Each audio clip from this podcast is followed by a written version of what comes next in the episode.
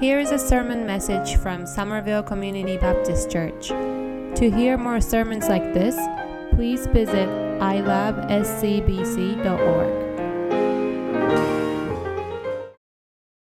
Morning, Community Baptist Church family. How's everyone doing? It's good to be able to worship with you in spirit uh, this morning together as one. Uh, it's an honor and privilege to really be able to uh, bring God's word for you all this morning. So I invite you to join me in prayer as we ask God to illuminate our hearts. Gracious God, we do not live by bread alone, but by every word that comes from your mouth. Make us hungry for this heavenly food so that it may nourish us today in the ways of eternal life. Through Jesus Christ our Lord, the bread of heaven that we pray, and all God's people say, Amen. If we live in a, uh, we it seems to me that 2020 has been a time where it seems like we are living in a hopeless world. We live in a time when people think there is no hope. We live in a time where the economy, unemployment, world pandemic, uh, tumultuous election season, division and division, riots, protests, systemic racism. We live in a time where a lot of things make it seem like there is no hope. Where do you find hope? Well, some people might find hope in their job, knowing that their income is going to provide for their family. Some people might find hope in their families and their loved ones. Some people might find hope and joy in, what, in doing what they love and serving the church.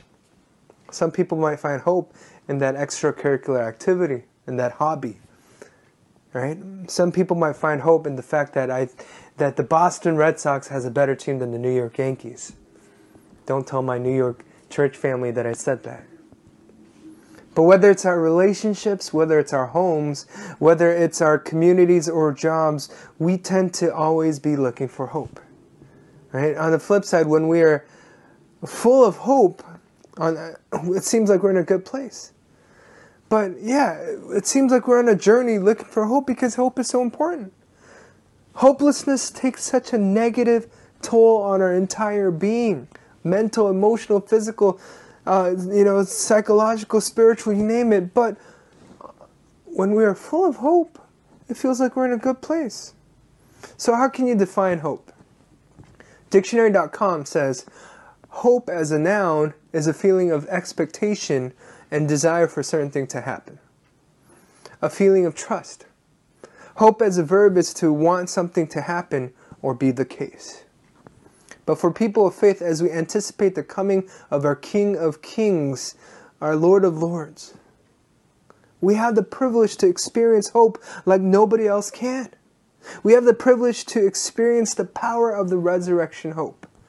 You see, for us people of faith, hope is the confident expectation of what God has promised. Hope is the confident expectation in knowing that there is strength in His faithfulness. That even when all seems bleak, we can say, but the Lord. Even when all seems hopeless, we can say, but the Lord. Even when we are grieving, even in our lament, even in our anguish, we can declare and say, but the Lord. In our passage this morning, Peter starts us off and reminds us with the words, praising the Lord. He praises the Lord. Verse 3 Praise be to God and Father of our Lord Jesus Christ.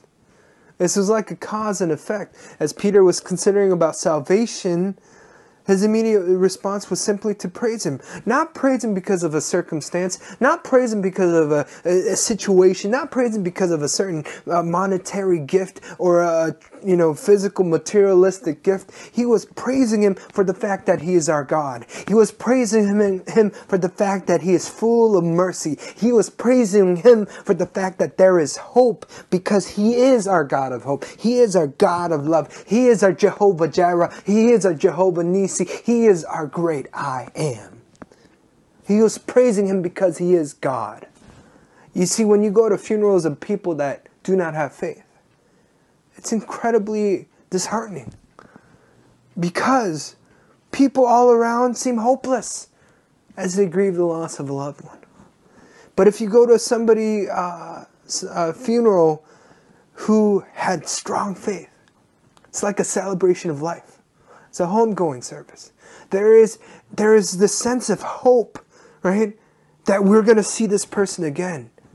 In that grief, there's this sense of hope that there is the hope of the resurrection. That the expectation that it's not a goodbye, it's not a farewell, but it's a see you later, see you soon and very soon. When you see someone on their deathbed, and I don't know if you've been there before, but it's it's it's an incredibly it can be an incredibly heavy moment or an incredibly uplifting moment. Because if you see someone on their deathbed and they are unsure of their salvation, they look scared out of their minds. They look so afraid. They look so fearful. But if you have been by the deathbed of someone singing hymns and they look so peaceful, knowing what is to come, having a peace that surpasses all understanding, knowing where they will be, having the assurance of salvation and, and the assurance of hope. We can see what living hope is. You see, a peace that surpasses all understanding that shows through their face. That's why we can praise Him, even in the dark times, even in the, the grief of a, uh, uh, and, and the loss of a loved one. That's why we can praise Him, even in the darkest valleys of the shadow of death. That's why we can praise Him. A member of our prayer team at our church uh, came to me one day and said, Pastor, it seems like the prayer request list just keeps going up. It seems like it's never going down. And they look flustered and frustrated, and I told them, I said, listen, maybe we shouldn't be frustrated. Maybe we should be filled with gratitude. And maybe we should be saying, Thank you, Jesus, for being at work. Maybe this is Jesus' way of saying and showing us, I want to be at work for you that much more because I love you. He's getting ready to work on these prayer requests. And the more prayer requests there are, the more He is at work for us. So that's why we can say, Thank you, Jesus, for being at work for us. Even when bad things happen to good people, we as people of faith can say, Thank you, Jesus. We can say, Thank you, Jesus, even in the, the worst situation possible. Let's go back to our passage in verse 3. It says, In His great mercy, He has given us new birth into a living hope through the resurrection of Jesus Christ from the dead. I invite you to turn to the person next to you if you're worshiping with somebody else and say, Living hope. Remind them, living hope. Peter's trying to teach us about what it means to be saved and what it means to live saved. So much about knowing your salvation, there's a difference in knowing and living out your salvation. Peter's trying to remind us that we not only have hope due to salvation, but we also have a living hope. Thanks to God our Father, Jesus Christ, His only Son, our Lord, to die and rise again from the dead, we have this living hope. A living hope that is alive and well. A living hope that is given new birth. Here, Peter is recognizing the new believers are indeed new creations. The old is gone and the new has come because we have eternal life in a Savior who conquered death himself. You see, that hope lives because it's set upon an inheritance that can never fade away, because it's reserved in heaven. People often forget the gravity of Christ's death and resurrection. We take it for granted many days, many weeks in a year, and we're reminded of it uh, once a year on that hallmark calendar day of Good Friday and Easter Sunday. But you see, it's not supposed to be a once a year celebration. It's not supposed to be a once a year reminder. It's supposed to be every moment of our lives, every breath that we take, every step that we take, remembering the death and resurrection of our Lord and Savior Jesus Christ. Why? Because there's power in death and resurrection. Thousands of years ago, that death and resurrection, it worked. It was alive. It was well. And God was at work.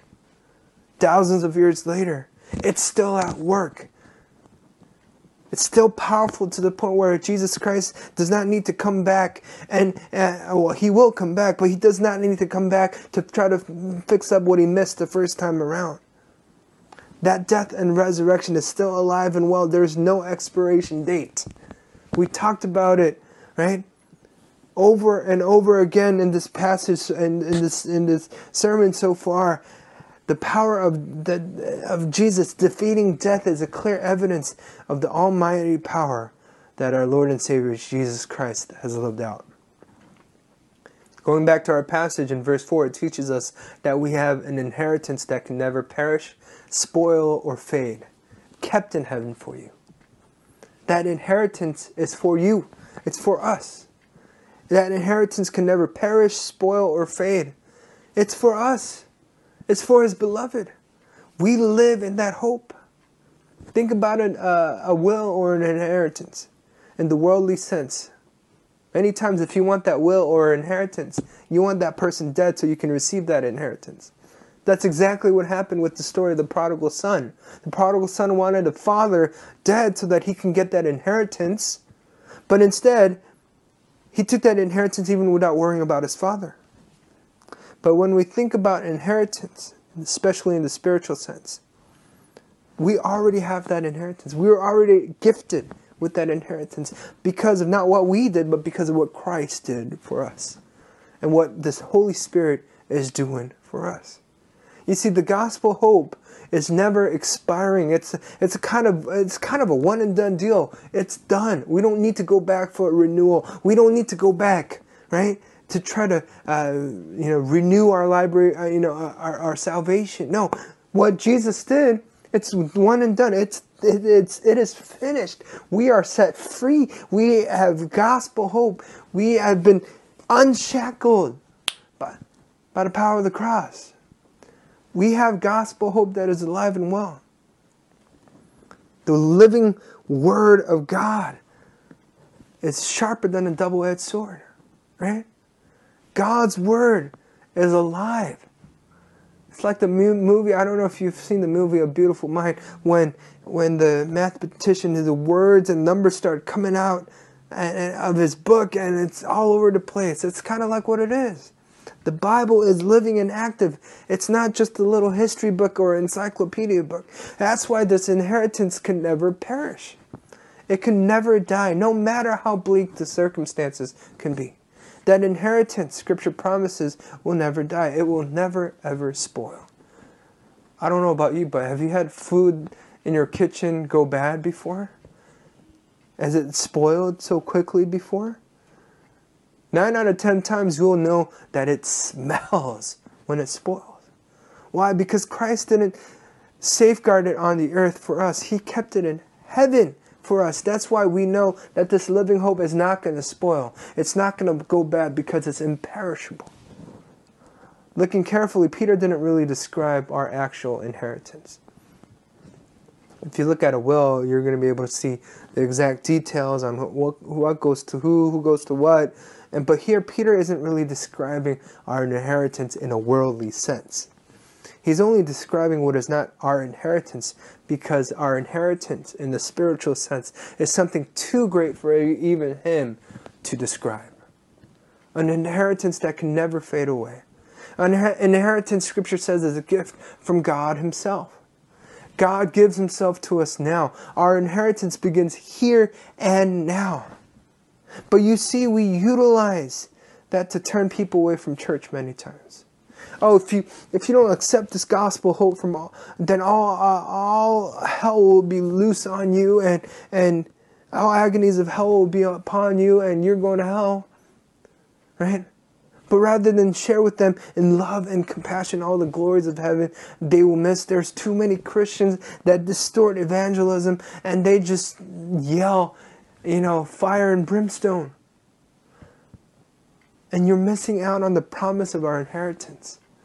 The promise of our faith is because of God's power in keeping this hope alive and well for us. You see, the promise of our inheritance and this living hope is certain because of the power of the Holy Spirit. Because our God is almighty. We are gifted this faith that enables us to endure and push through, yearning for Christ. Faith activates the preserving power of God in the life of all Christians. We need faith in order to understand gospel hope. We need faith in order to witness and see living hope. We need faith in order to see that this inheritance that we have been gifted with is not here on this earth, but stored in heaven. We can't look for hope in the wrong places because hope is alive and well and breathing in our hearts. I'll end with this. Uh, dear uh, professor of mine from seminary who has gone on to be with the Lord uh, testified one day in a classroom to us about his brother. His beloved brother had walked away from the church, was hurt by the church, and walked away from the Lord. It was his entire family's uh, prayer requests for his to him to return back home. He was a prodigal. He lived a life, a worldly life. But God continued to hear their prayers.